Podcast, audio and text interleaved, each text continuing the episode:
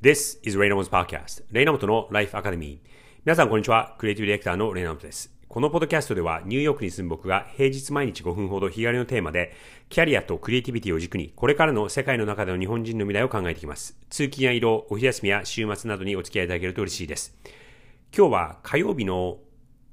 配信になるので注目のクリエイティブのコーナーでいきたいと思います。今日紹介したいのは Jeremy Allen White in Calvin Klein Underwear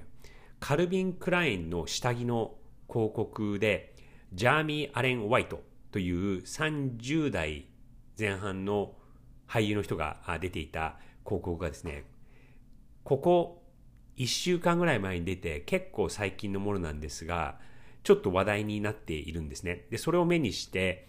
えー、考えさせられることがあったので、その最初の一部だけを流して、えー、まあ、広告のあり方、昨日それこそ広告がない世界は良い世界かっていうことについて考えたんですが、え今日はちょっとその延長線上でその広告とは何ぞや、そして何がいい広告なのかみたいなことをちょっと考えてみたいと思います。まず、今日の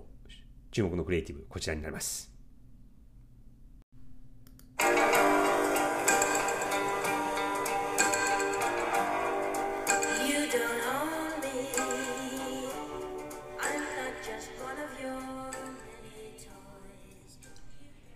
ニューヨークの街中を歩いている若者、このジェラミー・アレン・ホワイトという人が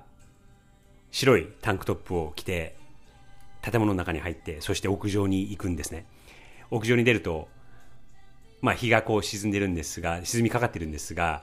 えそのタンクトップを脱いで、そして短パン、履いてる短パンも脱いで、下着だけになる。靴下、白い靴下と靴は履いたままで、そしてその屋上で体を鍛えるっていうシーンが繰り広げられます。その後、そこの屋上になぜだかあるソファーに横たわって、そしてバックグラウンドにはニューヨークの高層ビルがあって、日が沈んでいって、白い鳩が空を飛んでいくっていう、そんな広告なんですね。でですね、あの、これまずなぜ取り上げようかと思ったのは、これがいいか悪いかっていうことよりかは、ちょっとオンラインで話題になってるのを目にかけて、まあそれで知ったんですけども、それなんですね。で、えっと、作品という目で見ると、撮影がまずすごくいいんですね。あの、ライティングだったりとか、これ意外とこう、しれっと見せられてはいるんですが、あのこの太陽の光を使ってそしてそれプラスそのこの俳優の、まあ、すごく期待抜かれた体の持ち主なんですけどもその彼の体が綺麗に映って、えそして下着もちゃんと見えてっていうところのその全体的なその絵の作り方がすごくいいんですね。であのその街中もあの、まあ、ニューヨークって、えー、いろんなこう目に入るノイズがあるんですけどもそこもこううまく利用しながらあでもこうちゃんと見応えのある撮り方をしていて、うん、なんかそういうことを考えるとこの映像の見る映像としてはすごくいいものなのかなと思います。ただあのこれを見て思い出したのは実は昔のあのカルビン・クラインの下着の広告なんですけどもそれこそ80年代90年代のカルビン・クラインの広告ってすごく挑発的でえー、その時もすごく話題になっていたんですね。なのでちょっとそれをもう一つ見せながらあの話したいと思うんですが、これはですね、えっ、ー、と、1990年代に、えっ、ー、と、作られたカルビン・クラインの広告で、えー、その当時すごく、まあ今も結構有名なんですけども、マーク・ウォルバーグという俳優と、あと、スーパーモデルだったケイト・モス、その彼女、あそのそのお二人が、えー、出ている1990年代のカルビン・クラインの広告はこちらです。To my man Calvin Klein, good looking out for the drawers. Not saying I would do another Fruit of the Loom commercial or nothing like that, because they don't make the hype shorts. These these are the 90s, man. They just fit good and they hold hold me snug. So if I'm about to go get some skins, I'm not gonna put on like no silk underwear. Oh, she got freckles. Next question. Oh, the best protection against AIDS is to keep your これはそのマーク・ウォールバーグが上半身裸でで下着はカルバン・クラインを着ているで、その隣にいるケイト・モスは、上半身は裸で、胸はこう手で覆って隠していて、下は、えー、ジーンズを履いているっていう、そんな中で、このマーク・ウォルバーグが、えー、このカルビン・クラインの下着だけが必要なものなんだよねみたいなことを言ってるんですね。で、もう一つ、あの、言ってる内容、言葉の中で、えっ、ー、と、This is the 90s っていうことを言ってるんですけども、その、エイズがその時すごく感染が流行っていた時期で、特にニューヨークはそうなんですが、えー、このカルビン・クラインの下着さええー、着てれば、エイズを